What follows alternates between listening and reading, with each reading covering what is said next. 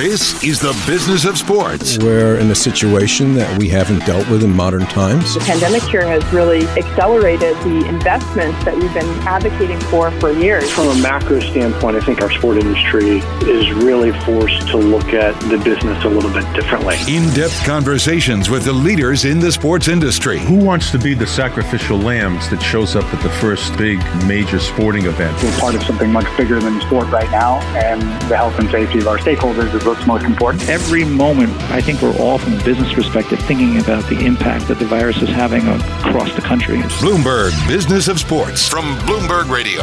Hello, I'm Jason Kelly. And I'm Mike Lynch. And I'm Michael Barr, and this is the Bloomberg Business of Sports podcast, where we explore the big money issues in the world of sports. Today, we are talking all things sports gambling with sportsinfo.com CEO Steve Budin. Steve brings 20 plus years of experience to the table, and we hope to get some insights on the landscape for online betting. I know I got my pen and my notepad in this unusual time for professional sports. Steve, welcome to the show. It's good to be here. It's funny you say that. In the old days, we used to say, go get a pen, but now everyone has a computer. No one has a pen anymore. old man Barr still has an I was going to say, but Barr, uh, Barr has a way of uh, doing, doing a little bit of a throwback uh, here, uh, To, to put it kindly. Um, so, Steve, I mean, we're talking to you on Monday, September 14th, and I have to say, it feels like there's a sense of relief and maybe a sense of, dare I say, in this uncertain world, a little bit of sense of normalcy because this was a massive sports weekend we're coming out of. I would agree, and it also highlights the fact that for many, many years now, sports have been transitioning. You know, at least for gamblers, you know, uh, for a long time now, it's a TV sport. Mm. You know what I mean? Obviously, the games are great to go to with your with your young children, and it's a lot of fun. But in the adult world and in the gambling world, the last place a gambler ever finds himself is at a football stadium because he's usually watching six or seven games at one time, and they just don't have the capacity for that at stadiums. So, really, for a gambler, this was complete normalcy. And uh, it's it, like I said to you earlier, it was good to be back, you know, in my in right where I belong, right on the couch on a Sunday. Steve, I, I, wonder it's and I was looking at the uh, lines for the games, and uh, yep. of course I was uh, I was dabbling a little bit. Yeah. And, uh, but one thing I noticed when the lines came out uh, earlier in the week to when Sunday came about I didn't see much movement like you usually would see uh, when uh, the the money starts going towards the favorite or wherever they want to bet.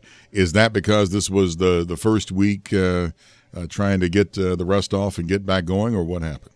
So I, I think a lot of people have a misconception about the lines, right? They think that there's some mathematical expert in the back of a bookmaking office somewhere in Brooklyn, you know, that's kind of like uh, working with, uh, you know, his computers and coming up with the line, and that's really not how it works. You know, the line is actually made by by the gambler.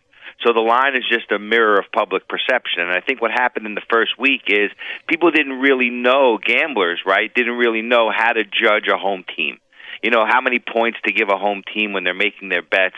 You know how how normally you take a strong team and when they're at home you know this this, this makes this is the ingredients for a for a big bet right? And uh, and now without fans in the stadiums you know and we've seen it happen in basketball as well. We we just don't really know. You know, in the eh, we'd always say like home field advantage is usually an extra three points, and then it's about which team is better than the other team. But now there really isn't isn't that metric going on. So I think what happened is in the first week people were kind of like just waiting to see you know how things work out. And now that they have that calculation in their head from week one, we'll see a lot more movement as people start to take positions in week two. Um, week two usually historically always favors the underdog, and that's because after week one, uh, you know everybody is betting up the favorites, and it moves those lines so much that the underdogs become a value. We'll have to see now that we see a lot of teams were able to win on the road uh, uh, this in, in this week one, and how that affects gamblers and their mentality. Well, Steve, uh, this is Mike up in Boston. I'm old school like Michael Barr. I actually have a pen in my hand, and I have yesterday's Bo- Boston Globe with the latest line, and I count seven dogs covered right. yesterday. Right. Seven dogs. Is that unusual for opening day? It, it, it is unusual. Um, it is unusual, but um, you know, I think that this is unusual times You know, but gamblers will adjust. You know, and again, I, I think that the reason we see that is because we didn't see we did we didn't see a lot of movement like you said. So I, I I think that at the end of the day, whenever there's an unknown, as a gambler, as a rule, whenever you're looking at two sides and you really don't know which one is is better with the line, always take the points. Right? That's just a that's just the number one rule in gambling. And a lot a lot of gamblers get caught up in these teasers, you know, where where are the type of bets where they'll get extra points for betting more and more teams. And I always say to gamblers, you know what? If you think you need an extra 6 points, maybe you should consider betting the other side. So, in these unusual times, Steve, with all these sports, I mean, Thursday was just this wild day in sports where you had all these leagues playing that aren't normally playing. Right. What's the net effect of that? And, and what have you seen given that obviously the NFL for all of this is the big enchilada, right? I mean, that's the, that's the, sort of the center of gravity we know for the media world, but also for the betting world, right? Hundred percent. If you're looking at it like a pizza pie, right? Uh, uh, you know, the NFL represents hundred percent of the pie. There are no gamblers that bet on baseball or basketball, but they just take the football season off. You know, if you're a sports gambler, you're betting football. Whether it's college is actually bigger than the NFL. Just from a menu standpoint, you know, in the NFL, there's X amount of games on a Sunday. College, there's usually in a normal college season ten to fifteen times that amount. Um, so you know, you, with a bigger menu, you have a bigger volume. But football is king. Uh, after football, it gets to you know March Madness, you know, Yeah. college basketball and NBA. You're talking about about 65 percent of the pie. Baseball represent about 25 percent of the pie. You know, hockey's like half a slice. Speaking of college, now there's talk that the Big Ten they had a meeting Right. that they're revisiting uh, when they canceled uh, not playing in the fall. Now all of a sudden it's like, well, let's see what we're going to do. Now they haven't voted or anything yet, Yep. but when a big conference like that starts thinking, did we jump the gun too quick? Maybe the Pac 12 is thinking the same thing. Yep. Uh, what happens uh, if the Big Ten and the Pac 12 come to betting? Well, I mean, I I think it's obvious that these players, you know, who really drive the decision making, right, are watching, going like, "Wait a second, why aren't we out there?"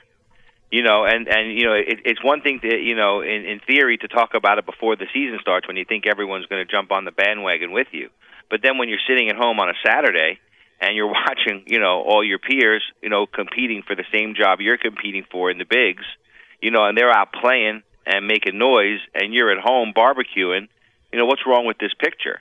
So i can totally understand. It's not surprising to me at all that some of these players have uh, buyer's remorse you know in in not being out there. And um you know i think that eventually they'll come to the table and i think that they'll make something happen sooner rather than later. Um how that all works out i mean look it's a it's a big tent. There's plenty of room for everybody. So you know the sooner they get started the better it is for everybody else. But me selfishly as a sports gambler in the sports gambling business you know i'd kind of like to see college football you know in in march you you know, so like have it now, have it then. You know, have college football all year round. College football is the most profitable sport, you know, in, in sports gambling. So, I, you know, there should always be college football as far as I'm concerned. no, wait, you just said, college is more profitable than pro football. Oh, absolutely. It, it's just a Really? matter of games. Well, yeah, when you have 80 games on a Saturday and 16 Yeah. on a Sunday, you know, it's just it's just a bigger menu and it's just more money bet, more volume bet. Absolutely, more volume bet on college football than NFL. Well, speaking of football all year round, Steve, we saw the resurrection and then the quick decline of the XFL. There was a lot of hoopla around that. Now we think it may come back. What's the viability given the interest of football in another pro league? And what did you see even in that moment where we had pro football in the spring? Right, so a thousand dollar better in the NFL bet a hundred bucks in the in the XFL. Um, we saw the XFL completely embrace gambling with the lines, you know, right on the screen during the games um, with the analysis. But I mean, this has never worked before. You know, when you have something like the the NFL, which is nirvana for gamblers, you know, it's really hard to recreate that without without the players. You know what I mean? And um, uh, look, I, I think at the end of the day, um, it, it, it's it's going to take a sustained effort. I always looked at the XFL as an alternative league that could be successful the way some minor league baseball is successful in certain towns where there's not much entertainment in those towns and they do a real good job of entertaining the folks and the and, and the locals come out and support the minor league team. They sell the tickets for 10 to 15 bucks. You know they do great concession numbers. You know they're doing no TV numbers but it but but it really provides for a nice local type of entertainment I always thought there was room for the XFL as kind of an entertainment option um I don't know if they're going to ever compete compete with the NFL in a, in a gambling market. But um, look, uh, the guys behind it now are very skilled at what they do. But if they're not going to sustain an effort over the course of five to ten years, there, there's no way they're going to they're going to hit pay dirt within a year or two. I know we're going to talk more about online gambling today, but I want to go back to a book you wrote back in Yep. 2007. Yep. It was uh, Bets, Drugs, and Rock and Roll The Rise and Fall of the World's First Offshore Gambling Empire. Right. And I go back. It, first, you know, disclosure here. I, I was a big online poker player back in those days. I enjoyed playing poker back then, and everything was going fine for us until uh, Senator Bill Frist. Yeah. He uh, inserted the Unlawful Internet Gambling Enforcement Act, and that to me started the downfall of everything. Can you can you comment more on that? Well, I mean, I, I got out uh, to Panama in 1994. Um, we opened up there. Uh, it was pretty much a telephone sports book. There was no internet yet, um, and we were taking bets from about eight to ten thousand customers, uh, country, you know, U.S. wide. Uh, they would call into our call center in Panama. Um, I moved the operation to Costa Rica in '96, actually, because because there was uh, uh, technical problems in Panama. They didn't have the they didn't have the landscape, they didn't have the technology, they didn't they didn't really have the the, the capability and the brain power there to really run that kind of operation. Where I found Costa Rica to have it all, and we kind of laid fiber optics there. We put in the Western Unions, we put in the Creditmatic credit card processing, and then the explosion of the internet you know, really changed the whole game. And I was looking, listen, full disclosure, you talk about full disclosure. I was one of the guys that said, oh man, the internet will never work for sports. For sports betting, there's no way someone's going to go from getting on the phone and saying, "Give me five thousand on a game," and having a human on the other side saying, "You're in," to like clicking a button and going, "Okay, I trust it. My bet's in." you know what I mean? I said, "There's no way. These guys are nuts." Well, I was wrong, obviously, which I am wrong 50% of the time, and that's the nature of a gambler. But um, the reason I was wrong was more because the internet opened up the world to five dollar bets. Like we look at the online average of betting right now in sports; it's fourteen dollars on the NFL. That's the average bet, and it's even less this year because after the pandemic and people being hurt in their pockets, you know, there, there there's actually more people betting less right? So so the, the the volume of people betting is higher, the actual volume in betting is lower. So now that that that average bet moves down to about eight or nine dollars from fourteen. But still, there's a lot of five dollar betters in that crowd, right? And those guys never even could get a phone number in the past. You had to bet a minimum of a hundred dollars to even get a number, whether you're talking about betting offshore or, or you know like like the traditional way in the street. So so now it's a whole different world of betters, and that's why we see all these companies coming into into business now, and we see all their stock prices, you know, going through the roof, and why a lot of that is speculation. A lot of smart guys that think when the real numbers come in after the football season, we're going to see a pareback of that of those stock prices because they're all clamoring over the same better, which is that ten to fifteen dollar better, the five thousand dollar better, the two thousand dollar better, the ten thousand dollar better. My God, they're still betting locally with their guy who gives them mm-hmm. credit. They're not putting money up. You know, real gamblers don't like to pay the bill until dinner's over. That's a pretty good line, Steve. With with so many, uh, with more and more states now making sports betting legal, what effect has it had on the foot traffic? I mean, if you wanted to bet, you had to go to Vegas and walk in there, and you know, you you, you could go in in June and then get your over under on the number of wins that the New York Giants were going to get. Right. What effect has it had on foot traffic there and your business as well? Well, in- my business, the pick business, right? It's great. The more, the more, the more availability there is for for gambling, the more gamblers there are out there, the better. I think what legal betting uh, kind of does is it acts as a loss leader. you know, it kind of gets these younger generational kids, you know, 21, 22, 23 years old, 18 years old, into the game a lot quicker because it's a lot harder for an 18 or 19 year old to find the college bookie, you know what I mean, than it is to go down to your local DraftKings or, you know, or, or, or, or, or Penn Gaming operation and put in a bet. So I, I do think we're bringing in people uh, on board. I also think that, believe it or not, fantasy, daily fantasy football and the failure of daily of daily fantasy football actually helped sports gambling because you had a lot of these kids, you know, doing the daily fantasy. And I say kids, I'm 50. Kids to me means like anyone 25 years old that area. You know, that's a kid to me. So like you know, you had a lot of these younger folk that were playing, uh, uh, you know, daily fantasy that did nothing but lose all season long. They never cashed a one ticket. The one great thing about sports gambling, it's a 50-50 sport. So even the worst gamblers are cashing usually over the course of a season as many tickets tickets as uh, you know as they lose. Um, at the end of the day, they pay a little more when they lose, so they lose for the year. But it's the it's the illusion of winning that's always been the best marketing tool for sports gambling. In daily fantasy, there is no illusion. You don't win. You never win. You hardly ever win. Maybe one out of ten of your friends wins. The other nine are losers. And with all these losers, it, you know, it, people came running back to sports gambling with a vengeance. And so given that we are living in a virtual world, now you talked a little bit about this, Steve, but I want to dig a little bit deeper because it is an unusual time. We mentioned, you know, that Vegas, while open, is not what it was, certainly pre pandemic. And obviously, the world is changing a little bit in terms of where you can go physically. What's the net effect to your, in in your opinion, on you know, people not being able to, you know, take that trip to Vegas or right. head down to Atlantic City, like the, on the sports book specifically? Well, I think it's been a lot harder on strip clubs than sports books, to be honest. But um, you know, that being that that being said, you know, sports gambling was always a sport, uh, always a gambling option that the betting part of it merely was the entrance fee to get you to watch the game, right? Uh, so the so so so the so the the action always took place from the beginning of time, whether we're talking 1970 or today, on the television screen right? And the betting is just what you did before the game to get everything ready so that you could sit down and watch the game and root. You know, whereas blackjack or baccarat or poker, these all these all are betting options that take place, you know, as you know, the betting is is is is the entertainment. You know what I mean? So you never stop betting. You know, there's a bet every minute, a bet every 30 seconds. You know what I mean? And that is the entertainment. Where in football, the entertainment is, was, and will always be the game itself. Now they're trying to make with live betting and all these props. They're trying to make you know football betting into a slot machine, but that'll never happen. Um, and and again, I could be wrong. I've been wrong in the past, but from what I've seen, you got about three to five percent of the betting community that's actually taking place in the live betting options.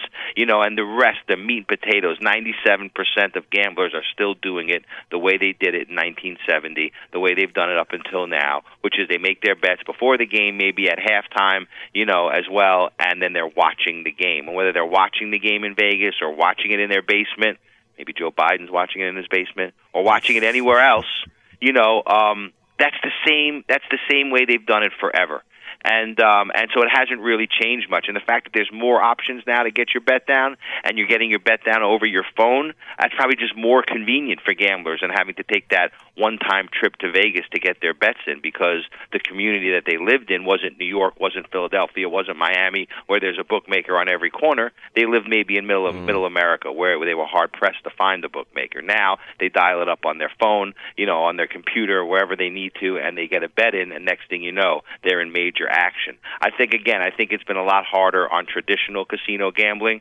than it has been on sports gambling. Sports gambling is the same as it's been since 1970. How long will it take before well, let's say not not the entire nation. I know there are some states that will never let it happen, but we see it widespread of online gambling. Well, I think we're seeing it because you know, b- between the the legal options in many states, I think about 20, 20 to twenty one states have it now, uh, jurisdictions um, and and the ease of illegal gambling in the states that will never need legal options. Like you know, it's funny that you know Philadelphia, uh, more bookmakers in Philadelphia than New York, Miami, and Vegas combined, and yet they have Penn Gaming there, and there's plenty still of gamblers to go around. So I think that you know I think that before I think it is widespread now. I think it is you know and and, and what happens is is that you know, first of all, they've never arrested a gambler for betting unless he was part of some syndicate or some type of organized crime operation. But a normal Joe who was betting a $100 or 500 on a game to this day has never been arrested anywhere. It becomes even harder to make those prosecutions when the state next to you it's legal. You know, so it's not like a moral issue. It's just an actual, you know, uh, letter of the law issue. So I think that as the numbers come in, if the states that that have made this major bet on sports gambling do well, and are able to generate the type of revenue that they're touting, I, I don't think it'll be long, maybe within five years, that we'll see a majority of the states not want to see their their their citizens run across the border to the neighboring state and give their money there. Steve, will there always be a place for the local bookmaker? One hundred percent. He will, he will never become extinct. Never become extinct because he gives credit and, and and credit drives the sports gambling industry. You know, it, it, it's that it's that Sunday night bailout game, right? You're trying to get under your number so you don't have to pay your man. You know, and and we'll never see big corporations that accept credit cards moving into the credit industry because they can't exact the type of fear that it takes to collect you know there's still that that that element. You know guys guys pay their bookmakers because in their mind they feel like they have to. Guys don't pay you know you know their credit card companies because they know that it that all they can do is they have to do is pay minimum balances and they'll get a new credit card next month to, to you know to, to to fill up. So it's a whole different animal. And as long as bookmakers are able to give credit um, and provide that personal service, their their businesses uh, haven't been affected whatsoever. You know, again, it's not it's not the thousand and the two thousand dollar betters and the five hundred dollar betters that are running to these legal sports books. It's the five dollar, the ten dollar, the fifteen dollar, the hundred dollar better, and those bo- those customers never affected you know illegal gambling before, and they won't now. So, Steve, last question for you: What's the next big moment, the next big catalytic moment for the gambling world? I mean, you've seen it over the past couple decades, really, you know, with a couple fits and starts, as you guys, uh, you and Michael Barr were talking about earlier. You know, it's gone up and up and up. What's the next sort of accelerant, as it were? Well, what, what I what I'd like to see at least, and what I think will happen is places like Vegas, where you have a legal uh, betting uh, uh, atmosphere and and a, and the technological ability to wire up a stadium so that you know fans are sitting in their seats and they're kind of betting on you know live action you know as it's happening at the live event. Now I see something like that I think would be really cool and it takes us to the next level. Or they're not really doing that you know necessarily in their home, but if you have fans engaged and, and with, with with little you know uh, ports next to their seat where they're able to actually you know you know put in their bets right there you know and, and swipe their credit card into their seat. You know I think I think uh, fan engaging live events with gambling, you know, is potentially the next the next level. And I also see as the next big uh, sport is esports. You know, where, where right. you know the kids that are now uh, again kids, you know, 18, 19, 17 years old when they get disposable income in their 20s, you know, you know, five, six, seven years from now, and they've been doing the e-sport thing for the last seven, eight years. It's they're starting to lay the the, the foundation and the groundwork now but the real money won't come into play until these guys that are playing, you know, the the esports and loving the esports become, you know, uh, uh, have have some disposable income to start gambling. And we see it. We see it happening. And in, in those events, you'll see events where people go see live competition for the esports and bet right there, you know, in the in the stadiums on the esports. I think esports, as we look over the next ten years, is the biggest growth market in all of sports gambling. SportsInfo.com CEO Steve Budin you are very kind to come and join us. And yes, I, I do. I got my old pen and I have my old notebook and I'm going through all the lines and it's and I'm looking at it. I, I'm old school. I can't help it. I'm that 1970 dude. Steve, thank you, sir. Appreciate it. It was my pleasure. Thank you guys for having me. This is the Bloomberg Business of Sports podcast. I'm Michael Barr along with Mike Lynch and Jason Kelly. And we're here each and every Monday, Wednesday, and Thursday exploring the world of money and sports. Join us again at the end of the week we're going to speak with Super Bowl winning coach and NFL analyst Brian Billick. You're listening to Bloomberg Business of Sports on Bloomberg Radio around the world and online wherever you get your podcasts.